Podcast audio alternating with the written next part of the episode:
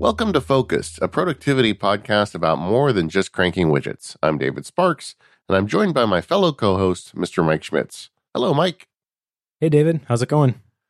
Good. Uh, I'm really looking forward to this episode. the The big topic today is going to be hyper scheduling, which is something I'm I'm it's uh, I'm kind of excited about talking about that. I like using that tool. It's uh, something that helps me get through every day, and and we have a lot to talk about it. But before we do, we got a couple follow up items. I guess we should catch up with those. First, you made something. I did. I made what I'm calling the journaling boot camp because I get asked all the time about my journaling technique. And then it was kind of spurred by a recent bookworm episode too, where this was one of Joe's action items was to establish a journaling habit. I've kind of gone through my own spirit quest with this in the last several years because I've struggled with it, just like everybody else who hasn't really understood what's going on when you sit down to do a personal growth type uh, journal. And so I created this eight video course, which walks you through not like a system on this is how you do it, but kind of the why behind it, and then gives you a bunch of prompts. The idea being that you've got a toolkit here and you can just select the ones that you want and start to create this own habit so that you can focus on the growth that's happening rather than getting discouraged about well, this is where I want to be and I'm not there yet. And it kind of came together really quick. I'm super excited about this one because it's a it's a topic that's kind of near and dear to my heart and it came together pretty quick. I just started working on this and the put the snowball in motion and just kept rolling down the hill. So this is now available, and uh, I'm I'm I've gotten some pretty good feedback on people who have taken a look at it. But uh, like I said, it's a little bit different because it's not a prescriptive system or like this is what you have to do. It's more here's the information and you can craft your own workflow from this. No, I, I watched it. I think it's great. Um, the um, I, I do think that uh, journaling is real important. It's it's funny because this week as we record, once in a while, all of my podcasts intersect. You know, and um, a couple months ago, Rose and I did an automators episode about automation and journaling, and then Stephen and I did a show. It's largely about day one that we'll have released by the time this show gets released, just a few days ago. And um, and now here we are talking about it here. Uh, when we recorded with Stephen, I uh, I had this insight as we were starting it off, and and Stephen uh, didn't want me to get too hippie about journaling, and I, I always felt like focused is the place that I can be hippie, so I was okay with that. But, but I made the observation that I feel like journaling is a very good bookend to a meditation practice in the sense that, uh, you know, meditation helps you kind of see what's going on in your own brain. Uh, and I usually do that at the beginning of the day, and I journal at the end of the day, and it's it's just a way for me to kind of write out what's going on in my head, which is another medium, and they work really well together for me. So I made that observation. I was really proud of myself. And then a couple days later, I'm driving down the road. I'm listening to you on Bookworm and you made the exact same observation with, with Joe. Uh, but I do think there's something to the journaling. I mean, it, it, it, if you haven't done it, you're like, I don't have time for it. And I, I definitely made that argument with myself for years. But a couple years ago, I decided I just was going to make time and just see what happened. And I got immediate payoffs. And, and I, I have a daily journaling practice. I explain it at some length in the last episode of Mac Power User, so I'd recommend you go check that out. But mine is both analog and digital, and um, it is something that I, at this point, it's almost a must do for me. Um, a couple weeks ago, I had a very labor intensive weekend. We were uh, putting our room back together. We did some work on our room. So I was building, um, you know, closets and I was doing, you know, I was doing all the little construction tasks. And uh, for a couple days went by, I didn't journal and I actually did start to feel a little itchy because I hadn't. Yeah, it's really interesting for me. The big value, well, the immediate value, because there's there's definite value from going back and reviewing your entries too, because that's where you can really see the growth that's happened over time instead of getting discouraged that you're not where you think you should be. Uh, is that when you journal at the end of the day, and if you do it the right way, uh, and I kind of outline this in the course, but the big thing for me is starting with gratitude because you kind of snap yourself out of any sort of negative mindset you may happen to be in and then you can kind of process through what happened throughout your day. And then it kind of gives your brain permission to let all that stuff go, which for me translates into a much more effective bedtime routine and much better sleep, which is a really big thing for me. I was diagnosed with epilepsy when I was 18. So, one of the things that can trigger a seizure is not getting enough sleep. And I'm pretty militant about that. So, I kind of stumbled on the journaling that way, but it's been a huge, uh, it's been a huge uh, tool that's helped me uh, just process through things and make that release so that I can start with a blank page tomorrow instead of just sitting there stewing on all the things that maybe have happened or what I'm feeling because I never bothered to completely process that stuff. I'm not sure if that makes any sense to anybody else, but I can totally feel the difference when I sit down for five minutes, even at the end of the day, and just jot down a few things as opposed to not doing that and keeping that stuff inside. Yeah, it's definitely like a, a ritual for me in the evening, it, it, part of the shutdown ritual, and it's a great way to kind of say, okay, I'm done with that. Now I can go and relax. Um, the thanks thing, I didn't mention it on Mac Power users, but I do um, an AM thanks and a PM thanks. So when I wake up in the morning, I write down something I'm thankful for, and before I go to bed, I write something I'm thankful for. And I know it's you know it's hippy dippy stuff, but it actually really helps me, especially when I'm going to sleep, to end the day on a positive thought and just be thankful for something. And I'm sure Mike knows of two or three books that would tell me why that's good, but the, uh, I haven't read them. I just picked that up from you know around, and and it, it has been a, a really nice practice. That's just a part of the stuff I do at the journal. Anecdotal evidence. yeah. What what is the book? I'm, I, I think you told me once there's a book that talks about that. Well, the whole concept of gratitude really can. I don't think I've read a single book that's been completely devoted to that topic. Uh, probably the closest thing would be The Happiness Advantage, I believe, by Shawn Achor. But really, what it boils yeah. down to is that the happier you are, the more productive you are. And I don't mean productive in terms of the number of widgets that you crank out. It was kind of interesting. I was doing some research on that uh, earlier this week. And one of the definitions for productive, which I really liked, was basically making a significant impact in the direction you want to go. I'm like, yes, that's what focused is all about. Yep. it's not about hitting X number of units, it's about moving in the right direction. And as long as you do that, then you are, in my opinion, being productive, whatever your end goal happens to be. And gratitude's yep. a big piece of that. If you're if you're negative, it's you, you tend to focus inward and look at all the things that are going wrong when you flip the script and you express gratitude, whether there's another person there or not. I mean, my wife and I do this as part of our our date night. It's a it's a, a really interesting exercise because you can be completely mad at the other person for something they did or didn't do. And then the moment that you have to verbally express gratitude for something, all that stuff melts away. yeah. But even on a personal level, the the gratitude kind of takes your your focus off of all the things that could potentially be going wrong in your own life and you start recognizing the things that are going well and then your vision gets bigger and it's not all about you anymore that's the big benefit for me yeah i mean that and and we all fall prey to that i mean i know that like i will get maybe 30 or 40 positive emails for every negative one maybe more. I, it's a lot. The number is very high in terms of people that like the stuff i make on the internet and and write me to tell me thanks. And i i love those emails. And then one person will send me something telling me what a scoundrel i am. And it's like that's the one that sticks. And what's yeah. wrong with us? You know why do we do that? And and i do think trying to rewire yourself with with gratitude and and and being thankful for things I, all that stuff it works at least it works on my mushy soft brain yep it's what's crazy to me about the whole thing, and then we can move on to the other follow up items if you want. Yeah. But uh, the crazy thing to me is that your situation doesn't have to change at all. Just your perspective about it does, and your perspective makes all the difference. You can be viewing things through a negative mindset, and it can completely paralyze you. And nothing has to change other than your perspective, and that can be enough to get you to start taking action and moving towards that ideal future. Which you mentioned that before is kind of like the ne- in a negative sense because you can never seem to get there. And I, I talk about that in the course how a lot of people view like, well, if I just accomplish this goal or do this thing, then everything's going to be fine. You know, you're never going to get to that point. But as long as you're moving in the right direction, and then the journaling practice, what that does is it grounds you and it shows you, hey, this is where you started, this is where you are now. And it gives you that motivation to keep going. Yeah. Well, I, I would recommend Mike's course if you're thinking about uh, trying to get into this stuff. And and I hope it helps you. Uh, but we we do have some other feedback. Uh, Mike and I are both going to be at MacStock in July. That's going to be really fun. Um, if you are going to attend in Woodstock, Illinois, I would recommend it. It's a, you know, it reminds me a lot of Macworld, the old days of Macworld, but it's more intimate. Everybody gets to know each other better.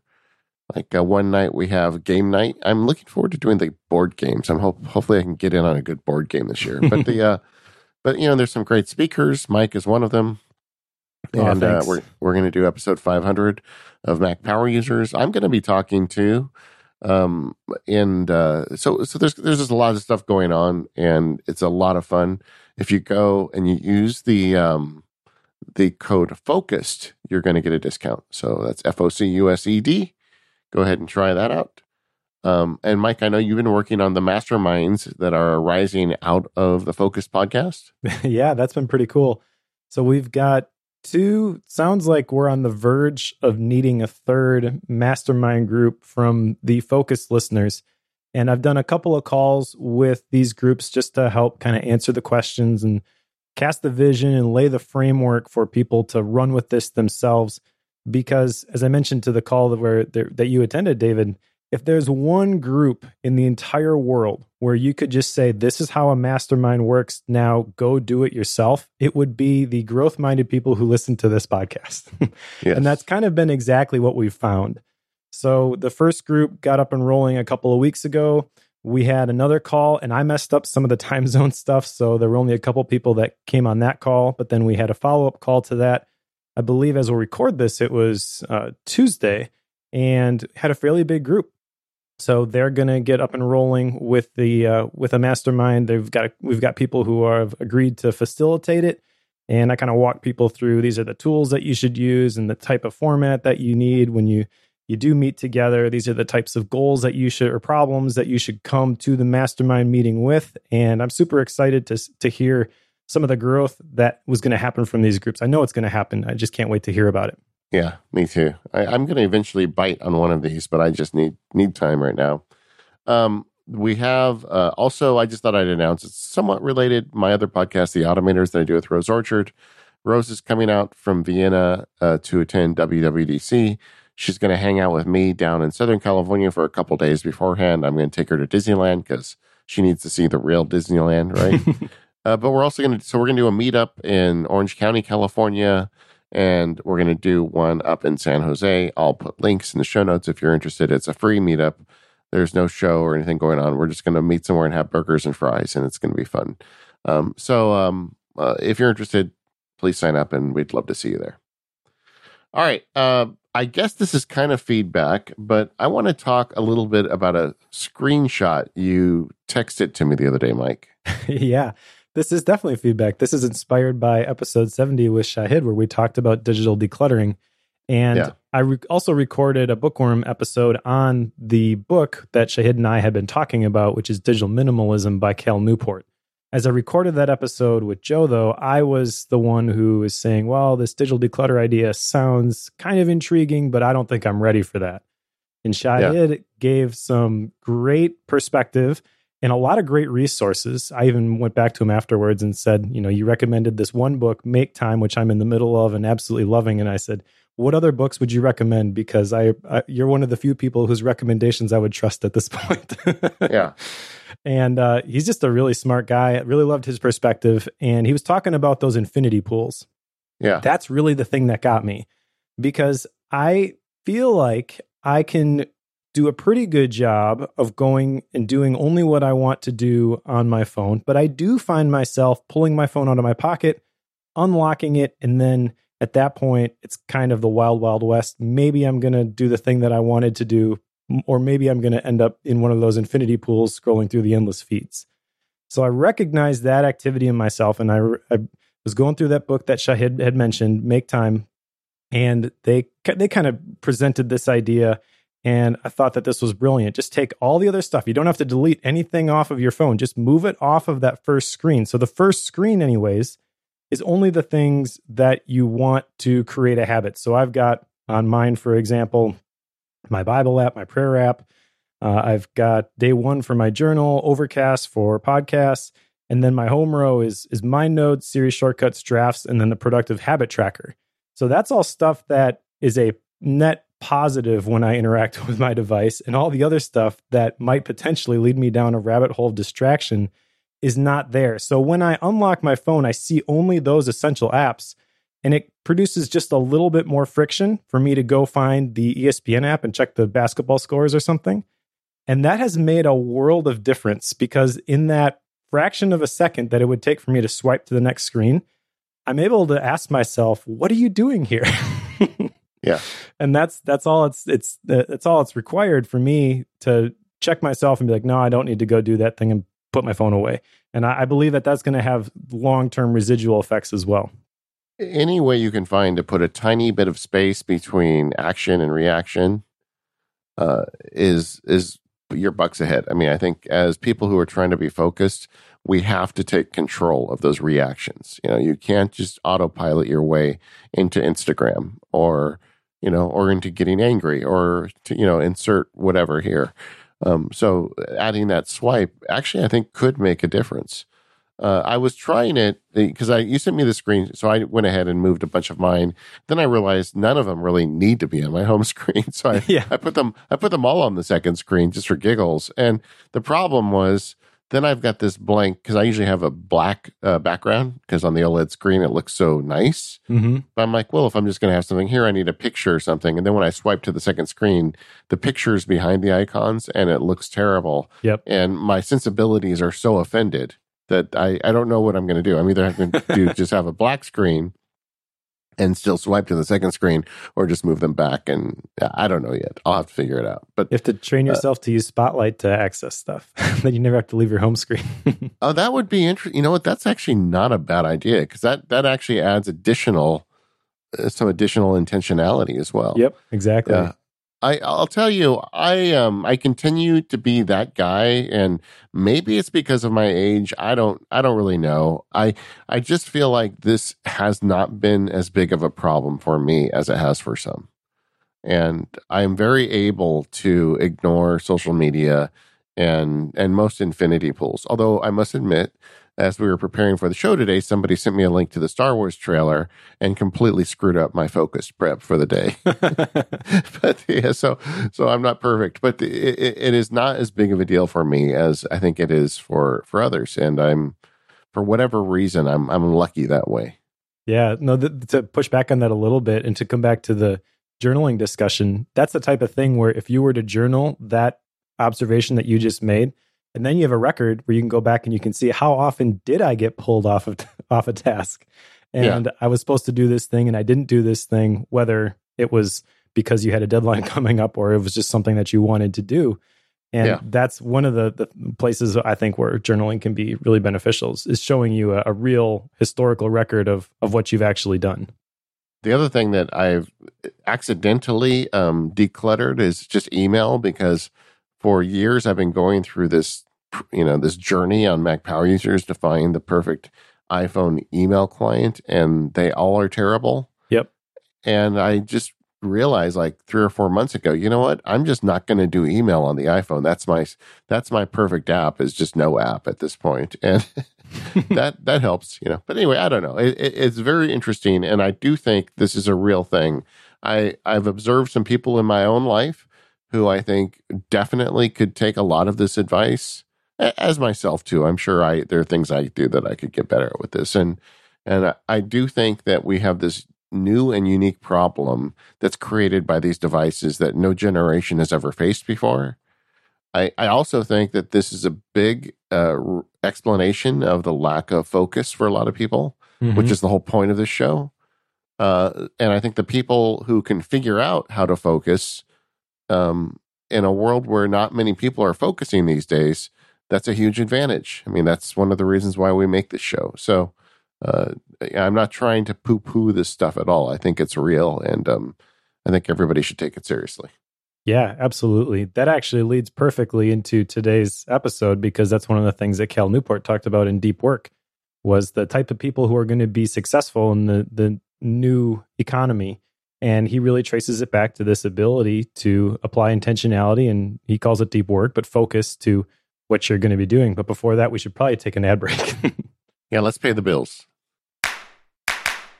We're so happy to welcome a new sponsor to the Focus podcast, This episode of Focus is brought to you by Moo. Moo is an online print and design company. It offers a variety of premium print products, including business cards, postcards, notebooks, and more. And they deliver to happy customers all over the world.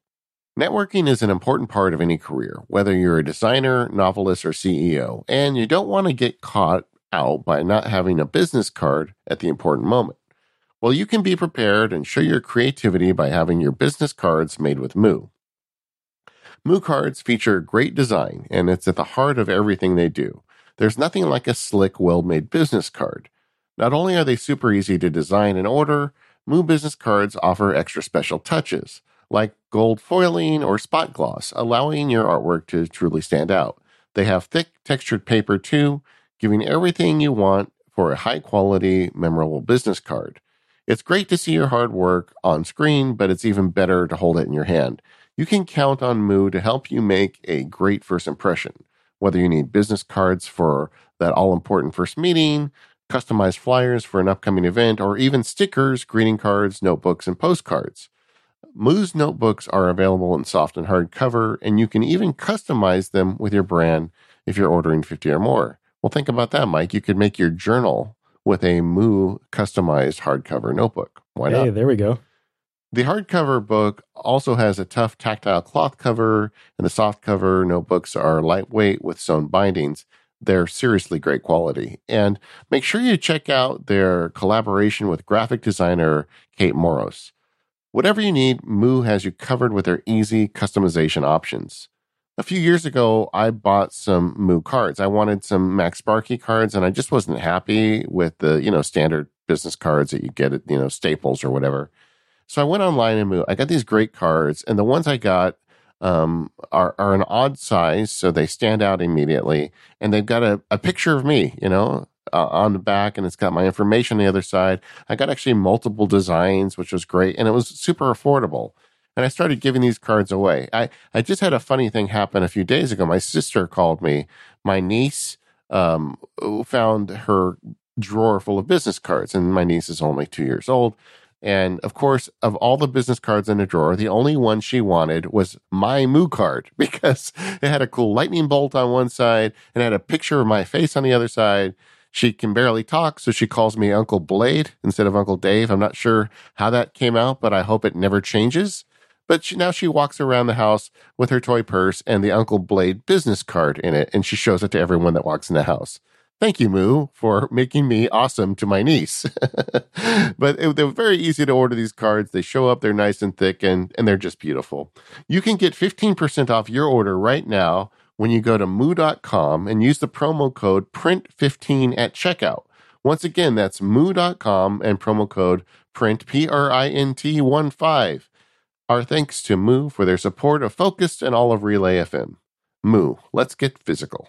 All right, I feel like I need to put a disclaimer here because you've mentioned before you've been a little bit hesitant to cover the topic of hyperscheduling. So before we get into this, I need to tell everybody up front that I'm the one who advocated for this as the show topic today. but that being said, you want to talk to us about what hyperscheduling is? Well, when the focus of the show was going to be a free agent, I thought it was just getting to be too much. But I mean, our show, our focus is now focus, and I think this is an excellent topic for that. And uh, what I'm doing with this hyper scheduling isn't rocket science or isn't anything brand new that I thought of. In fact, almost everything we talk about on the show, somebody else has talked about or written about at some point along the way. Everything's a remix. yeah. In fact, I, I feel like when I first, I didn't really research it. This is just kind of stuff that I started doing and came up with. And when I first started writing about it, MacSparky, I called it hyper scheduling. And I think that was probably a dumb name. I think a lot of people who are familiar with this technique call it block scheduling. And hyper scheduling can have some negative connotations. But but what it really is is I look at my calendar as more than a place that I calendar appointments with other people. You know, like if you looked at my calendar today, uh, and I was not a hyper scheduler, it would only have one appointment on it today to record with Mike. But as it is, this is my sixth appointment today. So, um, what I do is I schedule time for things that are important to me. You know, my the things that, that I, are most important to me, I want to get done, get added to my calendar. That includes big projects, you know, I guess what you would call appointments with yourself. I also schedule um, things that, you know, time I want to uh, spend on specific items or time I want to limit to certain items. I even schedule downtime. I have time scheduled after I uh, get done recording today. I'm going to take my daughter to lunch and then I'm going to play the saxophone for 30 minutes. So I that is on my calendar and that's what hyper scheduling is for me. It's looking at my day and having made room for the big rocks. I like that. I, I think that the whole idea of hyper scheduling or block scheduling or whatever term you want to use there is the the benefit of it is the intentionality that it provides to the time that you have. This is something that I've been brewing on a little bit because I'm not super happy with any of the the definitions that are out there currently. But I'm kind of kicking around in my head like how does time, energy, focus, all that stuff work together? And I want to present kind of the early version of this because I think it pertains to the reason why you might want to hyperschedule. Yeah. So the the time that's really the canvas. Uh, one of the the books that I've on my bookshelf that I've read previously is Your Money or Your Life. The main idea being that you go to a job, you trade your time for money, and really what you're trading is a portion of your life that you can never get back. Not yeah. to get all negative about that, but like that's the the one thing you can never get more of is is your time. Okay, so that's that's your canvas and then when it comes to productivity and that definition that I mentioned earlier about creating the results that you want the real key there is that you're moving in the right direction. So I kind of view like you're in the middle of this this park, you've got a compass, you can go in any direction. The intentionality or your focus is going to be the thing that points you in the right direction. And then how fast you move in that direction is determined by your energy. And your energy can go up and down. The the key is to keep it on the positive side of of that and not switch over into the the negative, the high negative energy in particular. That's kind of the place where that that leads to burnout.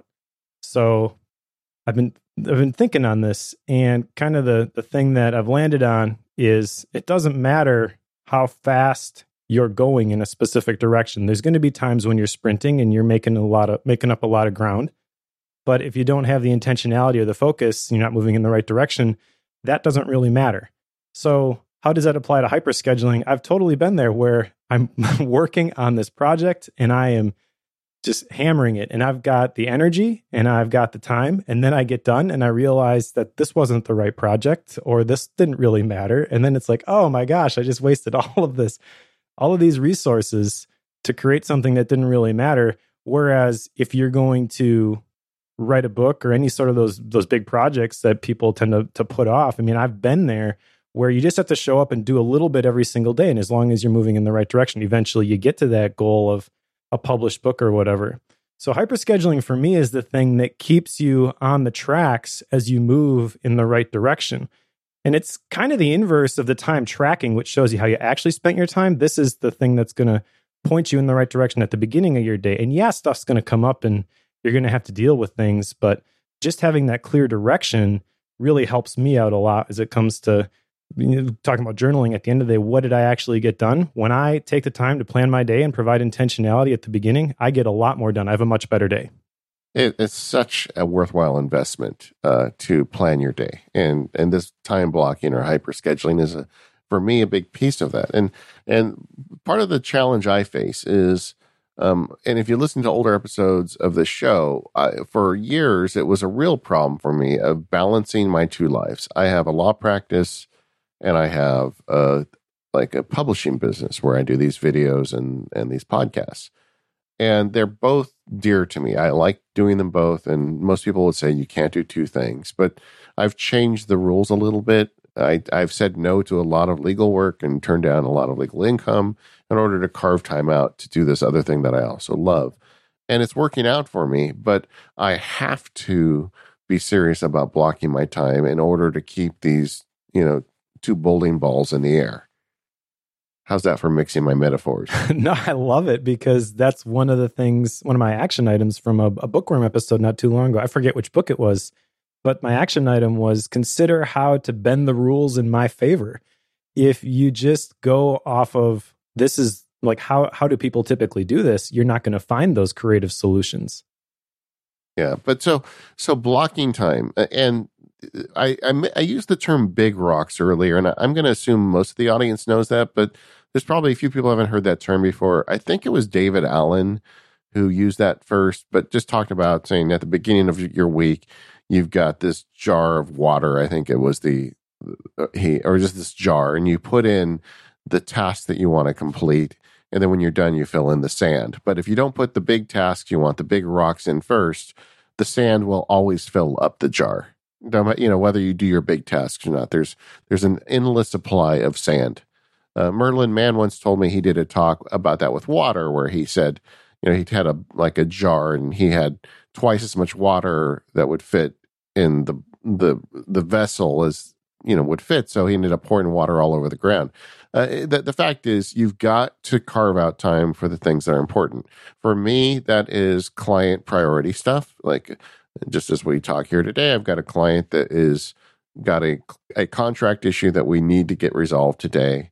Um, and for me, the other piece of that is to keep moving the ball forward on the next field guide, next video field guide, which I'm working on.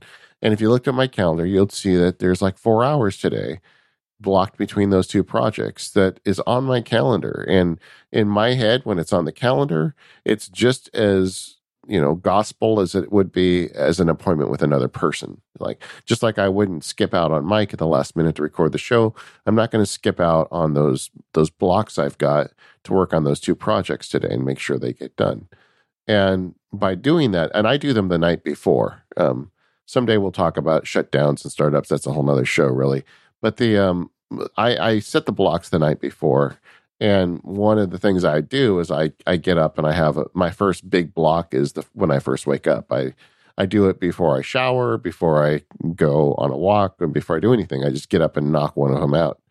And um and this stuff is a big deal for me because uh, as I kind of perfected the way it works for me, I saw immediately the transformative powers. And suddenly I stopped being as worried about doing two things at once. I realized, oh, I can do this and still have a, a normal life if I'm intentional. Yeah. And just to piggyback on that for a second, you've got the things that you have to do and you've got the things that you want to do. And by putting the things that you want to do on your calendar, which that's the place where a lot of people miss this is they put the things on their calendar that they have to do but then they've got a couple of hours and they're trying to rack their brain and think about what's that urgent thing that I'm supposed to be doing.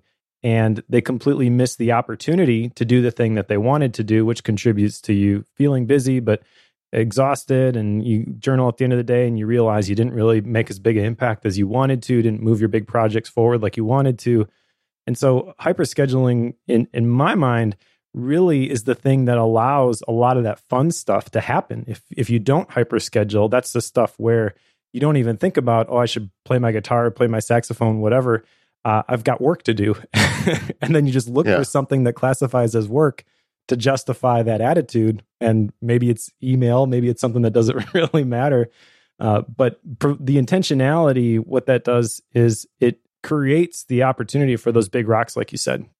And then uh, the other thing I want to uh, mention here, I think it goes back to an old Mikes on Mics episode with Patrick Rhone. He kind of introduced this idea to me, which I thought was completely novel at the time of everything that you have to do has to take place within the context of time. And I think if I'm remembering that episode correctly, he kind of advocates that you kind of use your calendar as your, your task manager. And I, I wouldn't go that far but I do create the time blocks for the things that I have to do to happen. And I think that's a really important perspective to think that, well, I, it's not I have to get 12 things done today. It's I have this many hours. How can I put these to the best possible use? Another thing you can do, not only can you use it to create time for the stuff that you really must do or want to do or are passionate about, um, it also allows you to box in time for things that usually turn into time sucks for you. Um, uh, email for me is one of those. I, I could spend a lot of time in email. I get great email. I mean, you know, everybody always hates email. I love email in a large way because I largely hear from people that are like me, think like me, listen to my stuff, buy some of my products. And I could have these nice long conversations with them in email, which would be great, except for the fact I'd never release another product if I just went down that hole and did that all the time. So that's that's the challenge for me with it. Um, and I started hyper scheduling email where, you know, I give myself 30 minutes to get through all of the email that relates to the law practice. I give myself 45 minutes for all the email that relates to MacSparky. And that's as much time as I give to email uh, every day. And it's, it's on the schedule. So, uh, and there's the other thing I do with these these block schedules is I use alarms incessantly. My uh, I love my Apple Watch for hyper scheduling because it taps me on the wrist and says, "Oh, time to go to the next thing now." And I, you know, I follow those alarms. I don't say, "No, no, no, I'm just going to do this another 30 minutes." You you have to kind of follow your own rules. Uh, just like if I had an appointment with Mike, I would make sure I'd get to it on time. And uh, so you can take things that normally would suck a lot of your time and put them in a box. Let's say you love Facebook and you were listening to us earlier and you're like, yeah, Facebook is too big of a thing for me. I should not be spending three hours a day in Facebook, but you're not willing to go cold turkey. Well, what if you just gave yourself 30 minutes and said every day at 6 p.m., I'm going to sit down for a half hour and play with Facebook? And you could do that. And you put it in as a block of time. You, it, it tells you when to start doing it and when to end doing it. And um, that, for me, has real power. Yeah, absolutely. Uh, and I, I, think it was Parkinson's law, going back to what you said about email, where work will, will expand to, to fit the, yeah. amount of time that you give it. When you yeah. combine that with what we talked about in the last episode with Shahid, with the, the notifications and all of the, the digital stuff that's that's on your phone that can interrupt what you want to be doing at any given moment, it's it's real easy to see how you go from I'm going to spend 30 minutes a day without these constraints of hyper scheduling to I'm, I'm doing this for hours at a, hours at a time. So I really like that that piece of advice that you uh, that you gave there. Um, the other thing that I wanted to uh, to call out with this is I think a lot of people when they think about time blocking or hyper scheduling, they view it as extremely rigid. And maybe one of the things that you would push back on is I want to be spontaneous. So you've mentioned a couple times I've got these alarms that'll go off saying I've got to record with Mike. But you don't have to follow the exact outline of your schedule. The fact that you made a schedule gives you the ability to break the schedule, if that makes sense. It's kind of like a budget for your money, yeah. where a lot of people say, I don't want to budget because I want to have the spontaneity. But when you actually budget your money, you find that you have more money to be spontaneous with. it's yeah. the same concept with your time. Yeah, I, I mean, there's a couple like negatives attached to hyper scheduling, and I think the word hyper is part of the problem because uh, you, you go online and there are people. Somebody just recently sent me an article from I think it was the Wall Street Journal or some big newspaper of someone who does block scheduling, but this lady was like blocking in her bathroom breaks, and it was just like insane. You know how detailed she was with those blocks. For me, it's very rare for a block to be 30 minutes almost always there at least an hour. And you know, so I'm I'm realistic with this stuff. I I, I don't block I don't block potty breaks. All right, you know, so you know that that's the first problem. The second is um, sometimes things don't work out. You'll put the schedule together the night before. You'll wake up the next day, and your daughter is sick, and you need to take care of her. And so you know what? All those blocks you figured out that stuff isn't going to work anymore. Maybe you'll take a look at it. Maybe we'll keep a couple of them, but push the rest of the stuff off or delete it. That's okay. You know, um, I try not to have two bad days like that in a row if I can. Uh, you know, it's kind of you know that whole idea of, of keeping it rolling and if you have a bad day try and get back on the horse the next day but that's okay and and the other thing is those blocks are not written in stone like something i've been trying to do consciously because this next field guide is near and dear to me i really want to get it done and released and so for the last few weeks i've been spending you know 3 to 4 hours each morning working on it uh, whereas a lot of times I do the legal stuff in the morning and I do the MacSparky stuff in the afternoon. But I'm like, by lunchtime, I want to feel good about having worked on this big project and put real quality time into yeah. it. So I've been doing that. But today, uh, because of a client emergency and a few other things, I got up at six o'clock. I'm, you know, I'm, we were recording this at 11. I've already put four solid hours of work in before we got to this, before I found the Star Wars trailer, that is. and um and I got a bunch of legal stuff done and I haven't touched the new project and I'll I'll make some time for it this afternoon but that's okay sometime you know it, it this stuff isn't doesn't have to be in a certain order that's the beauty of um of the block schedules is you can move the blocks around. Um, I heard somebody say once, I, it might have been you, Mike. I, I wish I could remember where I heard this because I want to give the person credit. But somebody said that a calendar, when you do it like this, is more like a soup. Um, you know, where when you're making tomato soup, you just got to put all the ingredients. It doesn't matter what order you put them in. And I really like that idea of this block scheduling. It's like, okay, so largely legal stuff in the afternoon, largely MacSparky stuff in the morning. But you know what? Things can move around. If I don't have some information I need, if a client has a rush, you know, whatever the problem is, I'll move the blocks around. Yeah, no, that was not me, but I do like that that saying a lot. I don't know who said that either, but that's Yeah. a, that is a great analogy. I guess maybe a different way to say it would be Dwight Eisenhower, I think, was the one who said that plan planning is everything, but plans are worthless. Yeah. and if you, if I were to reword that, it would basically be the intentionality that you get from planning. That's where the majority of the benefit is. Everything else that happens after that, you just kind of roll with the punches and you adapt. You need to be able to erase things and move things around. But the intentionality that you apply at the beginning, the the planning process, that's what that's what provides the Uh, you moving in the right direction instead of being pulled in, in every which way. I guess maybe another way to say that would be like the tyranny of the urgent, going back to Yeah. like the the important versus the urgent. Without the intentionality, it's really, really easy to get sucked into that quadrant where everything is urgent, but if you really think about it, it's not that important. But again, Yeah. you know, we want to say, "Oh, we we got a lot of work done. We cranked a lot of widgets." Okay, so that's that's those are the the things that make us feel good in the moment. But when we take the time to reflect, uh, aren't really maybe moving us in the right direction as much as we think they are in the moment. This episode of Focused is brought to you in part by our friends over at Hover. Buying a domain name is the first step to building your online identity. When with Hover, you can find the domain that shows the world who you are and what you're passionate about. I have, last time I logged in, I, it was something like 12 different Hover domains for my personal website, for my faith based productivity project. I love Hover because it's so easy to get the domain name.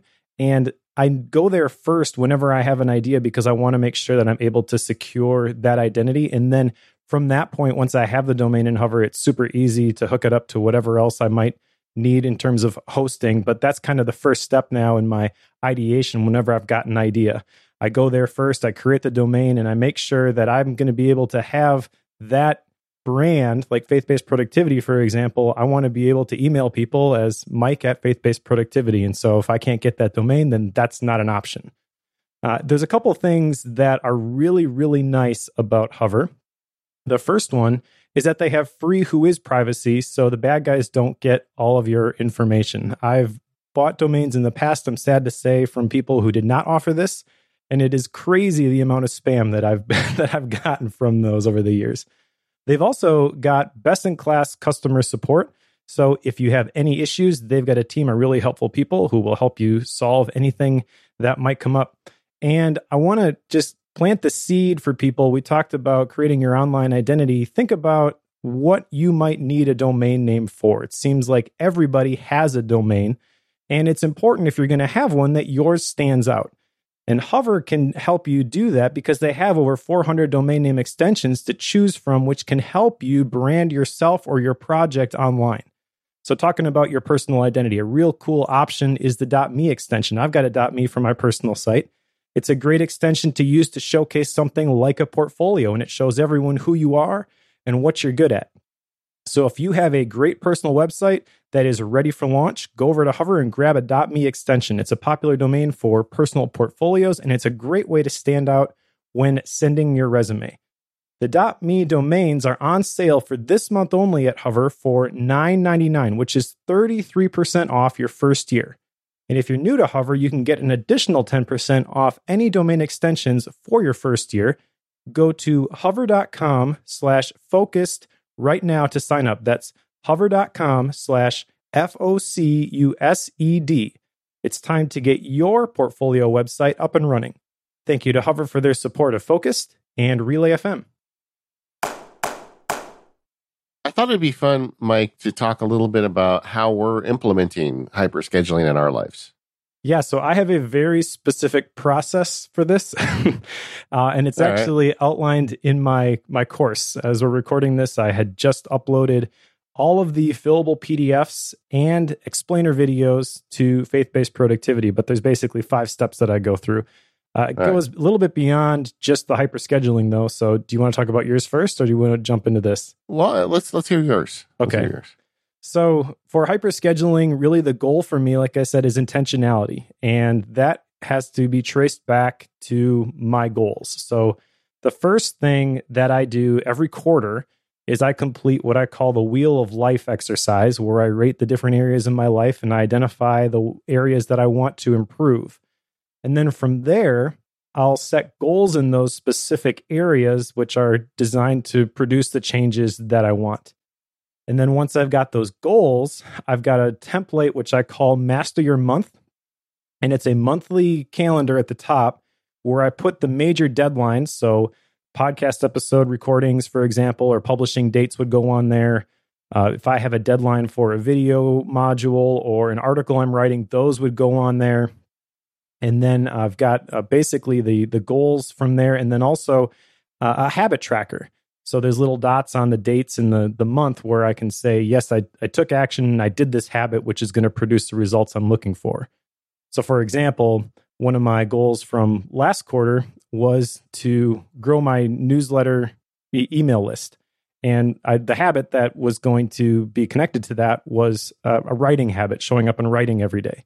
So I've yeah. got the ability to track that on my month view and see at a glance, oh, I, I hit my writing goal 80% of the time. Uh, once I've got that month laid out and my goals, then I really don't do a weekly plan. I do a daily plan. And I've got a specific format for that. And I believe I've got a, a link to download this. I know you've got links for your stuff too, David. Uh, but the way I do this is I've got on the left hand side all of my my day my my hours available starting at 7 a.m. and I time block from 7 a.m. to 9 p.m. in one hour blocks. And then on the right side, I've got space to write my goals because I want to write them every day so they stay top of mind. My most important tasks, which I limit to five, and then a separate space where I ask myself the question, what would make today awesome? It's kind of like my my stretch goal if you want a definition for that. you know, if I'm able yeah. to do this, then I've really had a good day. So that's how I plan and I hyper schedule, but I also have one additional piece to this which I call planning your perfect week. This really has nothing to do with serving as a plan for your week and really just walking through the exercise of allocating the time that you have available. I've done coaching with people and I've gone through this several times and every time I've done it it's been really cool to see the lights go on but you kind of work backwards about from the 168 hours that you have available to you and you say okay you're going to sleep 8 hours a night so that's 56 hours. You've got a full-time job that's 40 hours and you put those on the calendar. As you do that and you use up the hours you have available to you you find out you have a lot more time than you think you do. So then what you can do is you can construct what the perfect week might look like for you. And I do this about once a quarter. And then I use that kind of as the frame when I'm going through and I'm going, I'm planning out my my specific day. I don't look at it every single day, but I, I do that to kind of have a picture of what my ideal week kind of looks like. And then I try to, when I plan my day using hyper scheduling or block scheduling, time blocking, get as close to that as I possibly can. So I do some of those steps, but for me, a big one is, um, and I don't want to get into all of the the craziness I do, but in terms of hyper scheduling, there's a couple key times for me, and one of them is Sunday night. And I get Fantastical open. It's got this great 14 day view. You can put it on your iMac and see the whole week in front of you.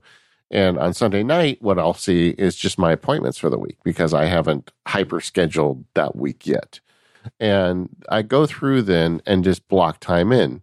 And there are some old favorites for me. Like every day, I try to have a period of time that I do some exercise and some meditation. So I've got that one. And you can digitally, you can either just create the event and then copy and paste it multiple times.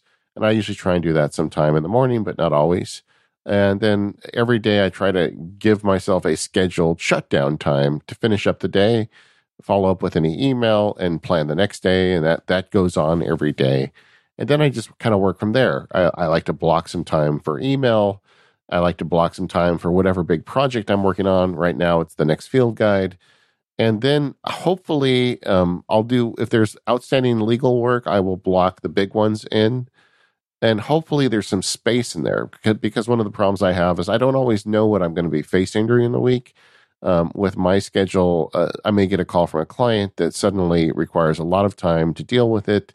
And I um you know, and I need to make space for that. But but the nice thing about these blocks is a lot of them can be moved too. Like once in a while, I'll say, okay, this is not going to be a day that I get a lot of work done on the field guide. After all, I'm going to put all that time into catching up with these these client issues. Or maybe uh, I have a day that's relatively slow on legal problems, and I can put more time into the MacSparky stuff. So it, it varies, and you have to be uh, willing to be flexible with it. But on Sunday evening, once I'm done, I've got a pretty good idea about what I want to get done every day, and that's that's a really great feeling. So you you do yours. It sounds like digitally in Fantastical. Then when you're doing your hyper scheduling, is that correct? Yeah, yeah, yeah. That's I do. That's I used to do things that way, and I think the digital format that's r- probably the easiest way to to do that is a week at a time, um, which is kind of interesting as I reflect on how my hyperscheduling has changed over time. I don't have a weekly plan anymore. I just take it a day at a time, but I do that. It started off paper pencil. Now it's a PDF inside of GoodNotes, but I still use the Apple Pencil and I'm physically writing out my time blocks every single day. Uh, I do have a question though for the digital format. Do you use a single calendar then to block out the time and you say what you're going to be using it for? Or do you have different calendars associated with the different areas of your life that you want to make sure that you have on there? For example, I used to have like a, a, cal- a calendar for exercise, and then I made sure I've got a green thing on there every single day. Yeah, I've got something like I've got more than ten calendars. I, don't, I haven't stopped okay. to count them, but they like you know the legal stuff is one color, the MacSparky stuff is another color, the personal stuff is another color, and and the, but that's fine. Once you create the event and you duplicate it, it will it'll take that characteristic over. I've even gone as far, and we talked about this on an ep- on an episode of the Automators about calendar automation um, I've even gone as far as making uh, Siri shortcuts that can do the standard block for a day. Like you press a button in Siri shortcuts and it creates events for all the standard events. And I do have standard events, you know, like like you know, I, I have a shutdown period, I have an exercise period, uh, I have an email period. There's some things that show up on every day, but not necessarily. Even though I have I, ideally a time I'd like to do them, sometimes those things move around. You know, like we said earlier, it's a soup.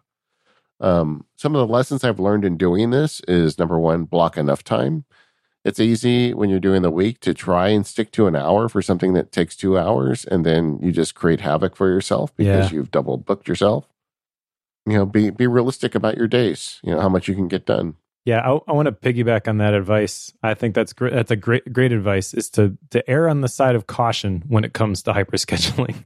If you yeah. think something is on the fence between taking an hour or two hours, book a whole two hours for it. Because what that's going to do is if you finish it in an hour or even an hour and 15 minutes, you now have a 45 minute margin that you can use to either start working on the next thing or use to catch up on something that you didn't get get finished. And I, I really like the idea between big blocks. Like if I spend a couple hours working on a client thing, I really like the idea of getting it done in an hour 45 or less and having 15 minutes to maybe go outside and pull a weed or two or pick up my sax and play some scales or just have kind of a mental downtime or alternate time between that and jumping into the next big block. If I if I try and go block to block to block, uh, I'll crash. Yeah, no, that's that's good advice. And that's something we didn't really spend a whole lot of time talking about, but in my mind that's one of the big advantages of the hyper scheduling is if you do it the right way, you end up with a whole lot of margin that you wouldn't have had previously.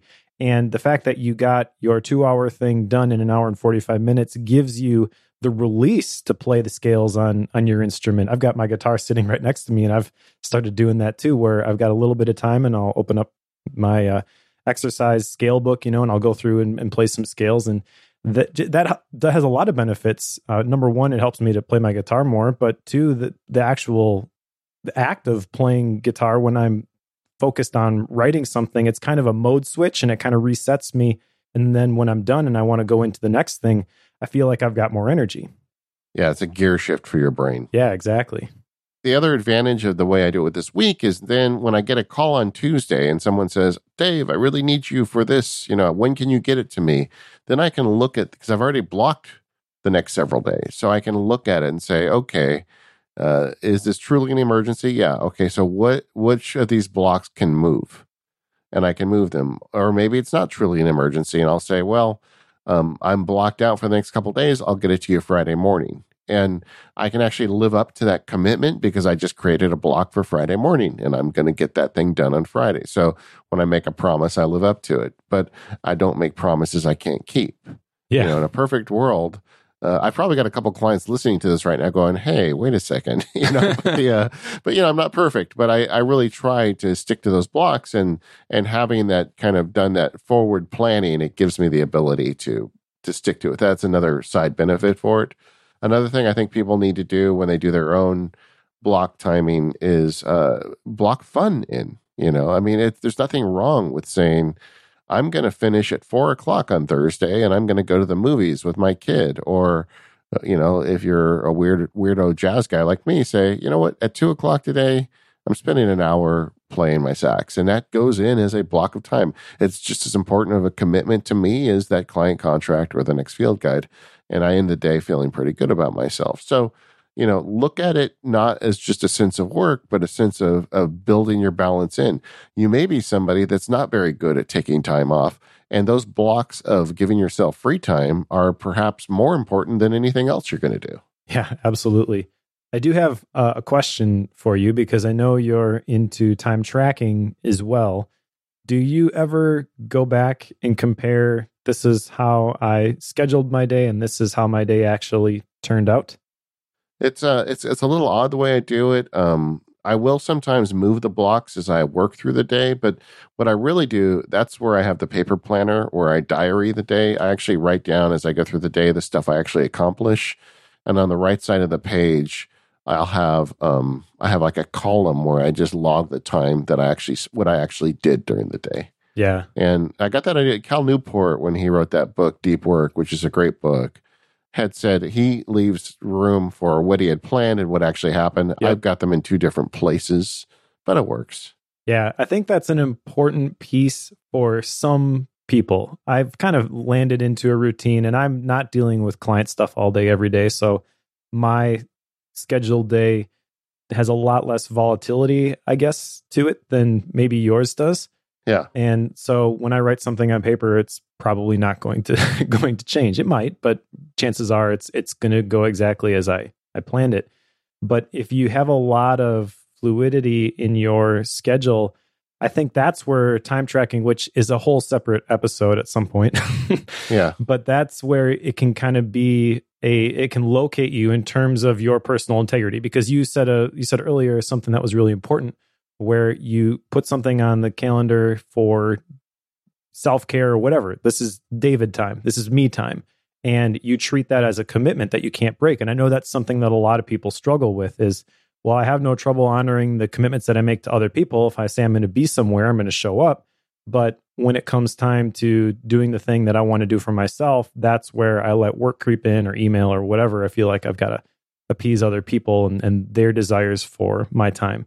And so yeah. time tracking, I feel like the big value from that is not that you do it every single day, but that you go back to it occasionally and you look at, okay, so this is how I think I'm spending my time. This is how I'm actually spending my time. And as long as those two are close, then the time, the hyper scheduling, the, the front end of that, the intentionality, that's where the value, the day to day value comes in, in my mind. But it is worthwhile every every once in a while to go back and make sure that you you are still on track and you're seeing you, how you're spending your time through the correct lens. No, I totally believe that time tracking is a, a useful exercise, but for me, this time blocking and and the intentionality that it necessarily creates is is like a productivity superpower, you know, and Yeah. it's something that is it, it's transformational for me, which is the reason why I've I've written about it on a blog that largely focuses on tech. That's why I started writing about it on on MacSparky because it it just really makes a big difference. You know, like I said, I cage in time where I find myself getting time sucks. I I cage them in with small blocks when I when I'm upset with myself because I'm not getting enough done on things that are important to me. I build in time for those things. And and I also, you know, famously use OmniFocus and have a very complex task system. But to me, OmniFocus is the place I go to figure out what those blocks are going to be on Sunday. Right. Yeah. And then and then the blocks are where I get the work done. Yep. I love that. That makes that makes any sense.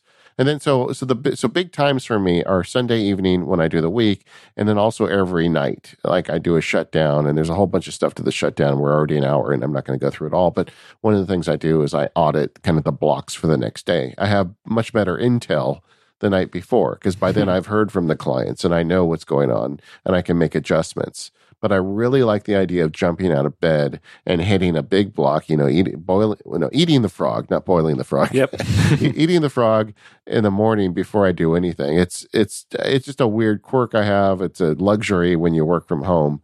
But the um but I love the idea of before I do anything, knocking out one of those big ones. And so that's the way I do it. But uh so so the the big times for me are in the afternoon and Sunday and then hopefully it, when things are working, it's just a question of execution. And my calendar is like my assistant just telling me, hey, Dave, you got to do this stuff. And I don't have to govern myself. The calendar does it for me. And that's since I use a bunch of technology. The Apple Watch is a huge benefit for this because it taps your wrist every time you've got another appointment, assuming you've set alarms.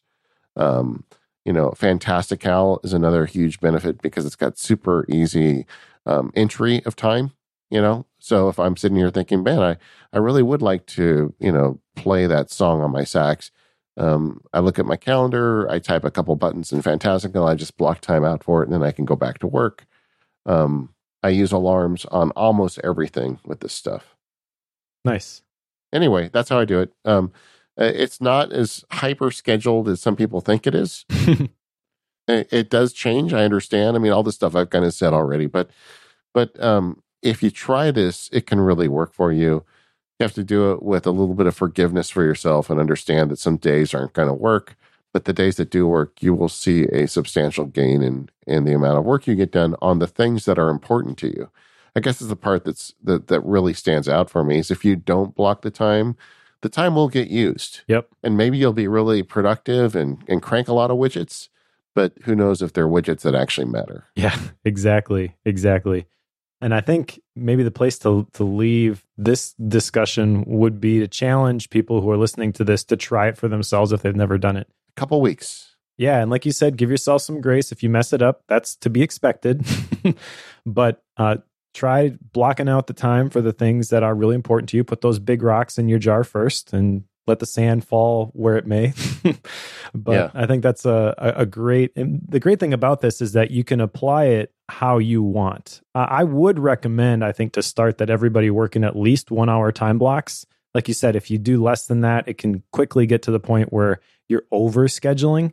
Yeah. But that well, at least one hour that gives you at least a little bit of margin as you go through go through your day. Doesn't mean that every block has to be an hour. A lot of my blocks might be an hour and a half, but they're at least an hour long, and that provides me the margin that I need to err on the side of caution and end up with a, a net win at the end of the day. and and we, if you're starting this out as an experiment i would say a minimum increase every time estimate by 50% Yeah. probably True. Probably it probably needs to be double what your estimate is but at a minimum 50% and if you and if at 50% you're still missing you know you the alarms are hitting and you're still not done with whatever you had planned on then you know remember that when planning tomorrow. If you can give yourself big enough blocks uh, because let's be honest if it took that much time you were never going to get the other thing done anyway. Yeah. All you do is make yourself anxious. So so give yourself enough time, get it done, and and uh, see how it goes. Let us know in the forums. I'd love to hear if this helps you or where your stumbling blocks are. All right, uh, let's take a minute to talk about our last sponsor. Everyone likes to save time, but it's especially important when you're a freelancer. Our friends at FreshBooks can save you up to 192 hours with their super simple cloud accounting software for freelancers. By simplifying tasks like invoicing, tracking expenses, and getting paid online, FreshBooks has drastically reduced the time it takes for over 10 million people to deal with their paperwork. FreshBooks is always improving. They have this new notification center that's like your personal assistant. You'll always know what's changed in your business since you last logged in and what needs to be dealt with pronto. And also, when you send an email invoice to a client, FreshBooks can show you whether they've seen it, which puts an end to those guessing games. You never know if they've seen it or not, then you don't know exactly what kind of call you need to have with them. I use FreshBooks uh, for MacSparky. I do all my invoicing through FreshBooks. I've totally automated it because FreshBooks is a web service that's super uh, amenable to automation. Like when I create a new invoice in FreshBooks, it creates an entry in Airtable and it relates to Basecamp. And I've got all these things going on. I love it because it took all of this work out of the process for me and it makes sure I get paid. Now, if you're listening to this and not using FreshBooks yet, now is the time to try. FreshBooks is offering an unrestricted 30 day free trial for listeners of this show. There's no credit card required. All you have to do is go to freshbooks.com slash focus and enter focus. That's F O C U S E D in the How Did You Hear About Us section. We thank FreshBooks for all of their support of this show and Relay FM. Hey, Mike, you know, there's a, a bunch of questions in the forum about productivity books. And I know that I feel like I'm, you know, playing with, um, uh, you know, a flamethrower here. You have a whole podcast called called Bookworm where you talk about productivity books.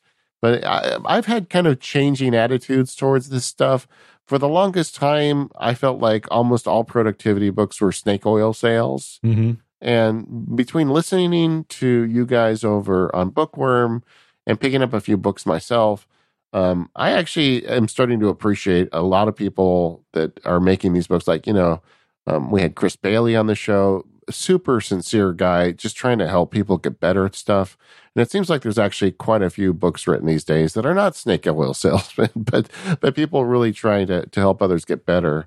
And so I've been getting an increasingly um, uh, positive feeling towards some of these books. I know you you've always felt pretty good about them. Um, I thought it'd be fun to talk about a little bit about uh, how we read these books and if there's two or three to recommend. Sure. Yeah. So the the thread is productivity books must reads greatest impact question mark. And i loved seeing this thread blow up. It was introduced as we're recording this three days ago and there's 26 messages in here. I got very excited when i saw the uh, the title.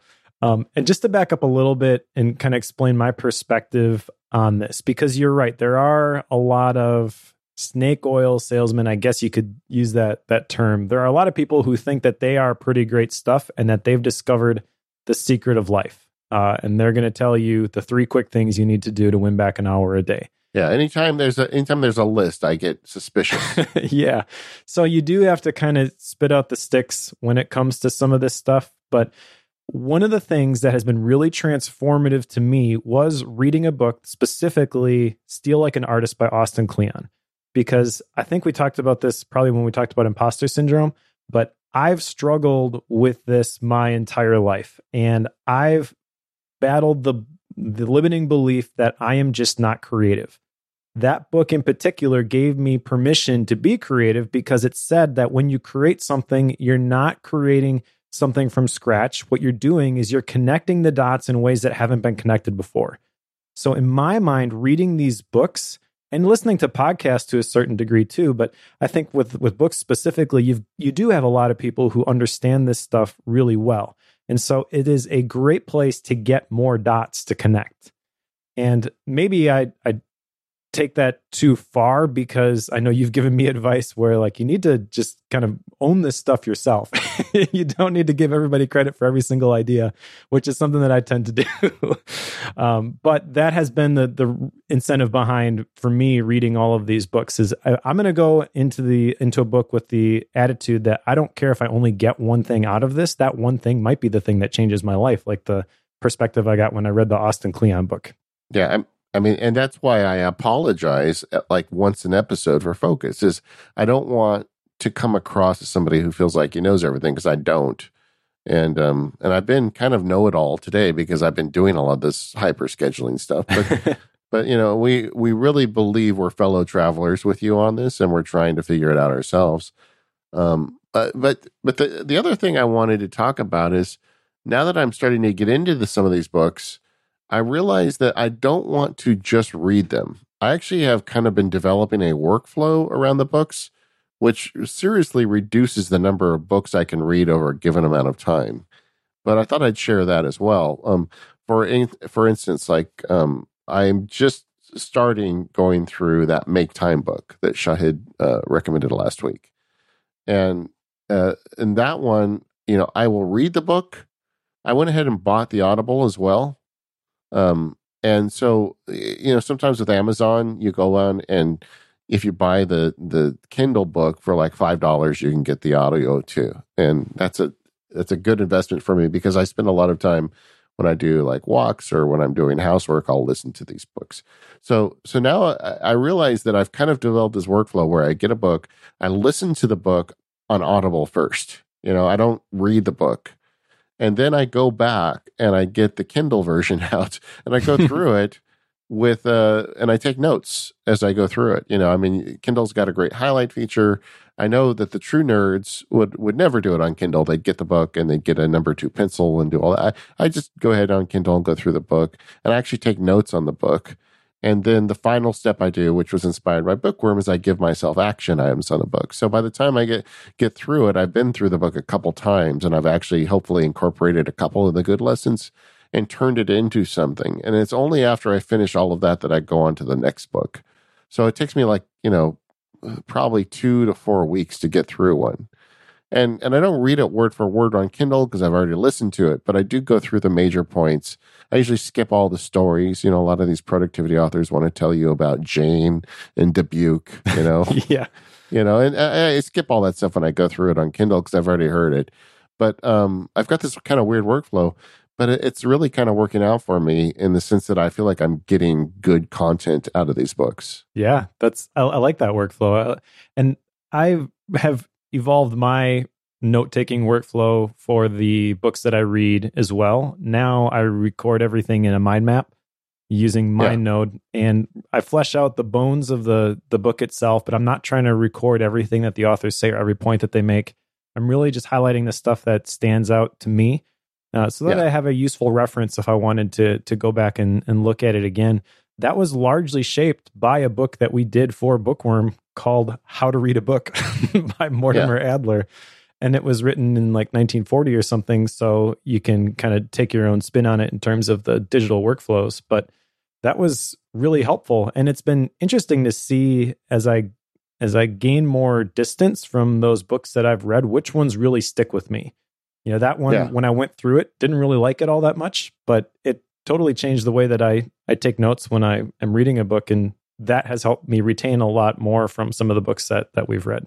Yeah, it makes sense. Should we talk about some of the favorite ones? Go back to your original yeah. question. yeah. Yeah, let's do that. All right. So, one that I have read recently, which I uh, absolutely loved, was Extreme Ownership by Jocko Willink and Leif Babin. It's a leadership book by a couple of ex Navy SEALs. So if you don't really like the military culture, you probably won't like this book because they do tell a lot of stories about their deployment in Iraq. But they the chapters are set up where they tell a story from their deployment and then they talk about the principle and then they also have a leadership company now where they work with businesses and organizations. So then they'll tell the business uh, version of the story as as well. So you don't have to have military experience in order to benefit from some of the stuff that they're telling in there. But the thing that really is just smacking me in the face with this this extreme ownership idea is taking responsibility for everything that comes into your sphere. So they tell a whole bunch of stories like they have a command coming in from headquarters and the they're supposed to communicate it to their subordinates and they don't really understand that the subordinates are getting mad at what they're being asked to do so they would say I, as a leader, have to take ownership of the vision communicated from my higher ups, and I need to put in forth the effort and really understand this and believe in it before I can be an effective leader and tell it to the people who are underneath me. You know, stuff like that really challenges me to go higher, to do better, uh, as as I want to develop my own leadership skills. And so there was a, a lot in this for me. No, that's a good one. Uh, one that I have gone through this whole process with is is Carol Dweck's Mindset book, which I think is a great book in terms of where your mind is at on stuff. And I found this book very useful as a parent as well. Um, yes. the advice into it with my children, even my you know my growing children, um, trying to kind of change the conversation around things that they're frustrated with, uh, has been really useful for me. And uh, and this is a you know one my wife and I talk about, and my wife is even less inclined to get into this productivity stuff than I am. uh, so you know, it, it's really been a, a great book, and I would recommend that to anybody. I completely agree. That growth mindset idea that she outlines in that book, that's probably been the most influential revelation that I've gotten from reading a book in the last five, ten years that's kind of been the thing that's gotten me to where I am today has been that that growth mindset. And when you read that, she explains it really well, and she makes it very um, uh, approachable. I guess you know you don't have to have a productivity background to understand that I want to have a growth mindset and I want to continue to look for ways to become better from the situations and the obstacles that are presented before me. Yeah. Um, another one, you know, just just real quickly, we've talked about Atomic Habits by James Clear already, but that is the book on habits that I would recommend everybody read. Not The Power of Habit by Charles Duhigg, but Atomic Habits by James Clear. I, have now bought four copies of that book. Yeah, because I've been giving them away. Yeah, yeah I've given so away a bunch of copies of that too. I've also given away a bunch of copies of Extreme Ownership. That's the other book that I've been giving away recently. Um, Another book that I have to mention here, and this isn't really a productivity type book, but this is a perspective book, and that's Man's Search for Meaning by Viktor Frankl. Are you familiar with Viktor Frankl? Yeah. Okay. Yeah. yeah. So this is for those who aren't, he was a concentration camp survivor, and he's really that the power of attitude type guy. Um, and he shares a lot of his personal stories from being in the concentration camp. So next time you think that you've got it rough, read Man's Search for Meaning and it'll instantly yeah. locate you. yeah. I mean, it is funny though. It's a conversation I have with my children often when they feel like the world is ending. I talk to them about people in the world today and the problems they're facing compared to what we have. And, and you realize that, you know, living where we do, we kind of hit the lotto just by being born here. And uh, it's crazy. Yeah. Um, a, a couple other uh, uh, so I would second the Atomic Habits. That that's one that I read when it first came out because I just wanted to get through it. It's on my list to go back and do kind of the full treatment. I haven't done that yet, but yeah, I want to. Uh, I have finished going through twice now. Essentialism by Greg McKeown, which I really like. Yeah. Um, and uh, I don't know. G- give us one more. Well, we'll this we can talk about these later because there's so many books. I don't want to overwhelm people, but sure. give us one more. Uh, well, let me give you two. Um, I'm going to say you can't help yourself. I, am going to say the one thing by Gary Keller and Jay Papasan. This was a, a, really great book because it presents this idea of the clarifying question. There's a lot of stuff in here, and, and Gary Keller's a really good author. Uh, but if all you got was this one question, which is what is the one thing that by doing it will make everything else easier or unnecessary, that would still be a potentially life changing revelation that I got from from this book. Uh, and it's, so it's very much in line with the idea of focus. And I also yeah. want to call out Overlap by Sean McCabe, who we've had on the podcast, because I think this is a great book specifically for the people who, the more I, I meet our, our listeners, they, they fall into this camp. I was never a free agent, but I've always kind of wanted to be a free agent.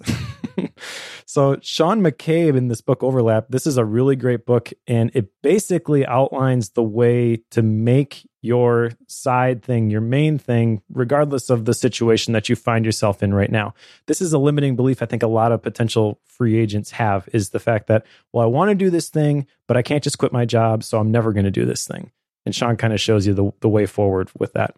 And this is a book that you can read for free online. You can obviously buy the book if you want also, but uh, you can read the full text of the book online. And uh, I also want to call out because we, I sent it to you earlier that uh, I'm building out based on this this thread a page on my website. I call it the recommended reading list, where it's got the the books that I consider to be uh, essential reads. There's only a few on there at the moment. I'm adding more every day though, and so people want to see all of my recommendations for books. You can go there.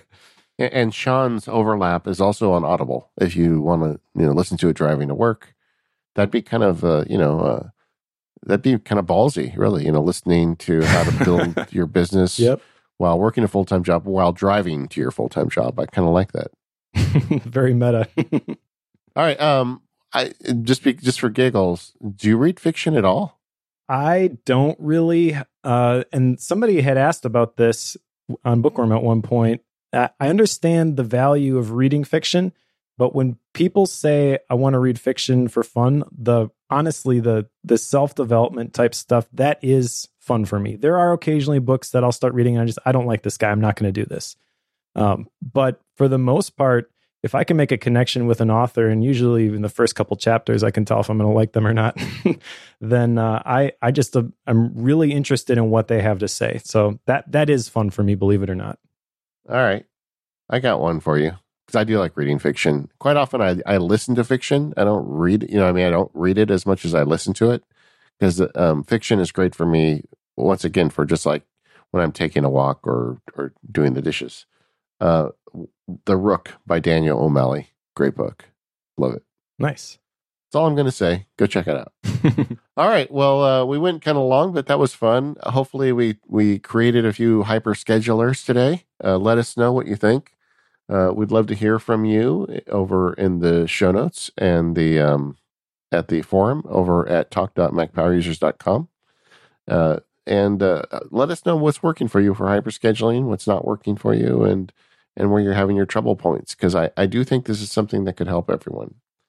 Uh, we'll be back in a few weeks with another episode. In the meantime, thank you to our sponsors, FreshBooks, Hover, and our new sponsor, Moo. And everybody, have a great day and stick to your blocks.